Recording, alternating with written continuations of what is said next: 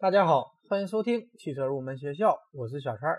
上一期节目给大家介绍了动力电池系统的主要发展瓶颈以及发展的历史和新趋势，并给大家介绍了动力电池的分类和基本构造。今天我们继续来聊动力电池的话题，来给大家介绍一下动力电池的一些性能指标和电池包的连接方式。第一个性能指标是开路电压，电池处于断路状态时。电池两极之间的电位差被称之为开路电压，可以用万用表测量。电池的开路电压主要取决于构成电池的材料特性。随着储存时间的变长，电池的开路电压会有所下降，这是电池的自放电引起的。每种电池都有自放电的特点，正常情况下要求下降幅度不能过大。第二个性能指标是电池的内阻。电池的内阻是指各组成部分的电子导电阻力、离子导电阻力和接触电阻之和，与结构与装配工艺有关。大家可以这样理解：电池的内阻越小，电池工作输出电流时，电池内部的压降就越小，电池将输出较高的工作电压和较大的电流，输出的能量也就越大。不同类型的电池。它们的内阻是不一样的，相同类型的电池也会存在细微的差异。内阻是衡量电池性能的一个重要的指标。所有的电池在经过长期使用之后，都会有一定程度的内阻的升高。电池内部的电解液消耗以及化学活性物质的活性降低，都可能导致内阻的升高。所以内阻它并不是一个固定值。在电池的不同生命阶段是不一样的，而且电池处于不同的电量状态下，它的内阻也是不一样的。第三个性能指标是工作电压，电池工作电压是指电池放电时电池两极之间的电位差，也叫做放电电压或者端电压。工作电压总是低于开路电压。第四个性能指标是电池的容量，电池容量是指在一定放电制度下，电池给出的电量。或者有效工作时间，电池容量表示了电池储存的电能多少，一般可以分为理论容量、实际容量、额定容量和标称容量。第五个性能指标是电池的能量密度。对于动力电池来说，单纯的对比容量并没有什么意义，我们应该对比的是单位重量或者体积的电池能够储存多少能量，也就是能量密度。能量密度是指单位质量或者单位体积的电池所能输出的能量，相应的称之为质量能量密度和体积能量密度，也叫做质量比能和体积比能。在电动车应用方面，电池的质量能量密度会影响电动车的整车质量和续航里程，而体积能量密度会影响到电池的布置空间。既然纯电动车的动力电池相当于燃油车的汽油，那么和汽油相比，电池的能量密度是什么样的一个水平呢？我们以锂离子电池为例，锂离子电池的标准能量密度是二百左右，而汽油的能量密度大约在一万两千五百左右。我们也可以看出它们之间的巨大差异。所以，提升能量密度是电池研发的重要方向之一。第六个性能指标是电池的功率密度，功率密度也叫做比功率，是单位质量或者单位体积的电池输出的功率。功率密度是评价电池是否满足电动汽车加速和爬坡能力的重要指标。第七个性能指标是电池的核电状态，核电状态简称 SOC，描述了电池的剩余电量。是剩余电量和相同条件下额定容量的比值。核电状态是个相对量，一般用百分比的方式来表示。SOC 的取值在零到百分之一百之间。就像我们使用智能手机，都会有个习惯，就是查看手机的剩余电量。我们看到的那个电量百分比，就可以理解为当前电池的 SOC。在电动车中，SOC 并不是一个测量值。而是一个估算值，电池的 SOC 需要通过采集动力电池的电流、电压、温度等数据来进行估算。准确的估算 SOC 提供电池可用容量的相关信息，不仅对电池保护必不可少，而且也是进行车辆的动力控制所必须的。第八个性能指标是放电深度，简称 DOD，是放电容量与额定容量之比的百分数，和 SOC 相对应。核电状态 SOC 加上放电深度 DOD 等于百分之一百。第九个性能指标是电池的工作状态 SOH，用来衡量电池组相对于新电池组来说传递能量的能力，也就是电池的健康状态。利用 SOH 信息可以找到并更换掉电池组当中发生故障的单体，而不需要更换掉整个电池组。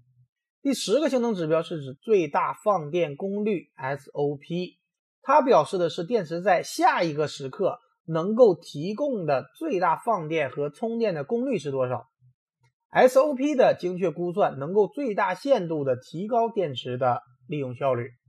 第十一个性能指标是电池的循环使用寿命，它是指电池充电和放电一次为一个循环，按一定的测试标准，电池容量降到某一规定值以前，电池所经历的充放电循环总次数。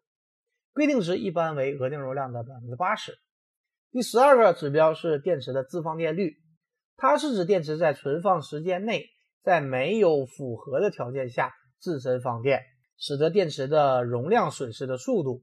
自放电率用单位时间内电池容量下降的百分数来表示。第十三个指标是放电制度，电池放电时所规定的放电速度、放电温度、终止电压。我们称之为放电制度，比方说放电速度，也就是用多大的电流放电，或者用多长的时间来放电，可以用放电倍率或者放电时率来表示。放电倍率我们看到的比较多，充放电倍率等于充放电电流除以额定容量。例如，额定容量为一百安时的电池，用二十安进行放电时，它的放电倍率就为二十除以一百等于零点二 C。放电倍率是放电快慢的一种量度。如果经常大倍率的进行放电，会对电池的损耗比较大，所以提升电池大倍率充放电能力也是目前电池研发的另一个重要方向之一。除了性能指标，动力电池还有一些相关的参数，比方说我们经常听到有人说特斯拉使用的电池是幺八六五零，之后特斯拉又发布了一款电池二幺七零零。那么幺八六五零二幺七零零表示的是什么意思呢？这其实表示的就是电池的尺寸和外形。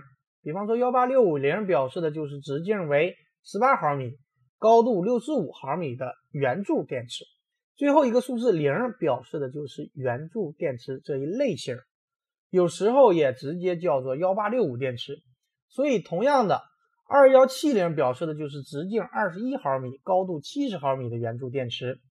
幺八六五零电池是比较成熟、出现最早的锂电池。这种固定尺寸的标准单体电池，对于厂商来说，最大的好处就在于降低了开发和生产的成本。说完了单体电池的尺寸，我们来说一下电池是如何进行连接的。因为我们知道，目前纯电动汽车的动力电池体积都比较大，比方说特斯拉用了七千多节电池，高配版的甚至达到了八千多节。而在电路的连接中，我们一般有串联和并联，再复杂一点还有先串后并或者先并后串。我们先来说串联，通过串联电池可以获得更高的电压输出。比方说，将四节三点六伏的锂电池串联，每节电池都会贡献自己的电压，那么两端的总电压将达到十四点四伏，这是串联的特征。但是如果在串联当中某个电池的电压异常降低，那么这组电池的额定电压也将变低。如果系统检测到电压低于设定值，就会切断这部分电池的放电，即使其他几个电池的电压还很充足。比方说，比亚迪秦这款混合动力车型上，它的电池包就是通过将一百五十二个单体电池串联完成的。还有宝马的 i 八也是这种串联的方案。但是，当需要大电流、大容量的电池模组时，就需要对电池进行并联来实现。并联的情况下，电池的容量相应累积，电压保持不变。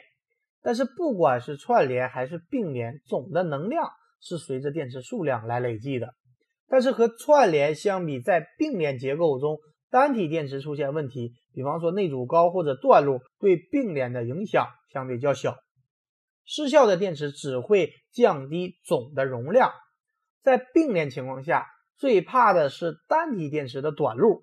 在并联结构中，短路的电池会类似于一个电阻，从并联的其他电池那里消耗能量，这会引发局部过热。所以，一般设计保险丝在大电流情况下，通过熔断来隔离失效的电池。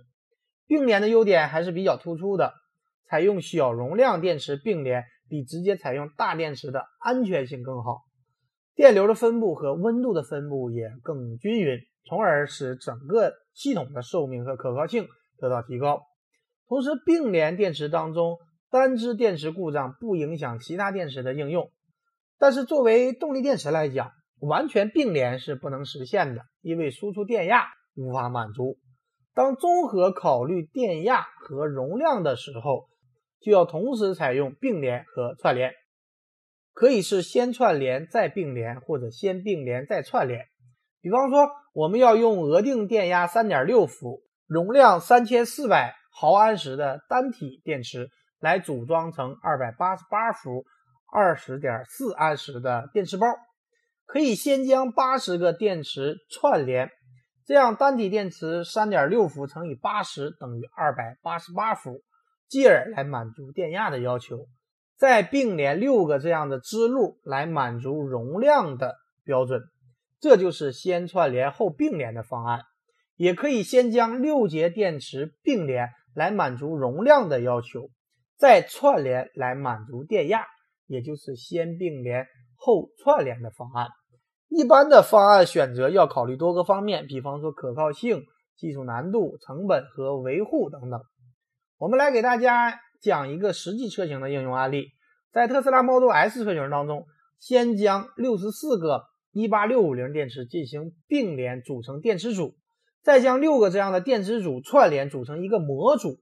这样一个模组的。电池数量已经达到了三百八十四支，而特斯拉 Model S 的整个电池包由十四个这样的模组串联而成。